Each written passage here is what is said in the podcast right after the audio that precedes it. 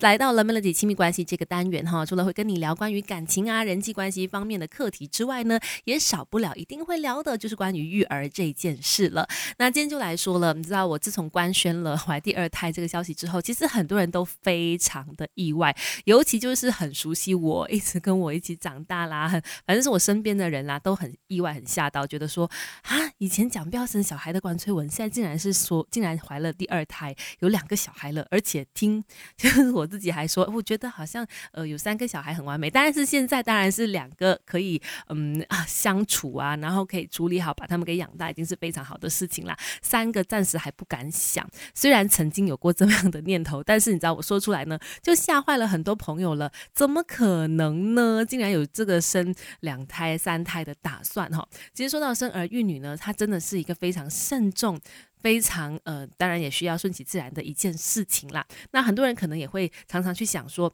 呃，有了一个小孩了，要不要生二胎？要不要生三胎？很多人都在讨论这样的一个话题。当然，最重要的还是要看你们的家庭本身是不是哎，真的有这个呃能力啊，是不是有真的这样的一个欲望啊等等的。然后再来的话呢，可能有的人也会去考量说，这个大宝就是首先这个大的孩子的一些想法，再去计划说要不要生第二个小孩、第三个小孩这样子哈。那今天呢，在媒体亲密关系就来。说所以说，因为我觉得不管是生一个小孩也好，还是生两三个小孩都好呢，都有它各自的好处跟坏处的。而且国外也经常有做这方面的研究，告诉大家说，其实呃手足多也好，还是只有一个小孩都好呢，它都有各方面的利与弊的。也许可能正在听节目的你在思考着这方面的计划的话，可以有多一点点的这个角度跟想法啦。教养小孩学问多，Melody 亲密关系一起学更多。那今天在 Melody 亲密关系，我们就说，当你可能在思考着要生一个小孩还是多个小孩的时候，我相信大家考量的点肯定有很多，是不是有足够的经济能力呀？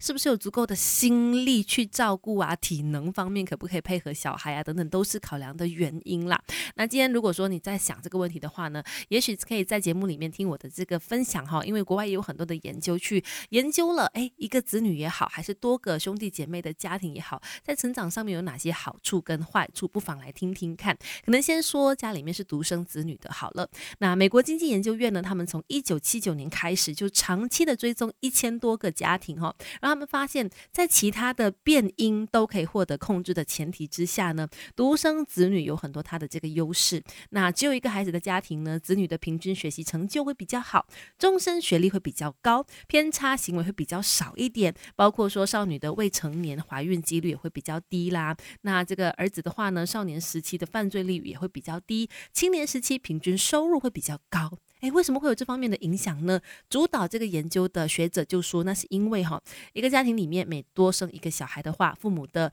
资源包括说薪水啊、心力啊、体能啊等等，就会被分薄嘛。那所以每个小孩所得到的这个呃专注啦，得到的这个教养啦，可能相对来说就会呃减少一点点啦。难免嘛，多个小孩你需要照顾的东西就更多了，所以难免每个小孩他获得的这个专注的时间就比较少哈。所以它是一个相对值。当只有一个子女的时候呢，他得到的资源、得到父母的这个帮助啊，时间是比较多的，自然他的成长相对来说也会比较平稳。比较好一点。教养小孩学问多，Melody 亲密关系一起学更多。继续有 Melody 亲密关系，你好，我是翠文。那刚才我们就提到，如果是独生子女的话呢，在成长上他当然有很多的优势，因为可以得到父母可能更多的资源啦、时间精力的栽培啊等等的。那如果是家里有多个小孩的话，很多兄弟姐妹，那会不会就会相对比较吃亏呢？也不是啦，多手足的家庭也有其他他的好处的。有研究证明，拥有兄弟姐妹的话呢，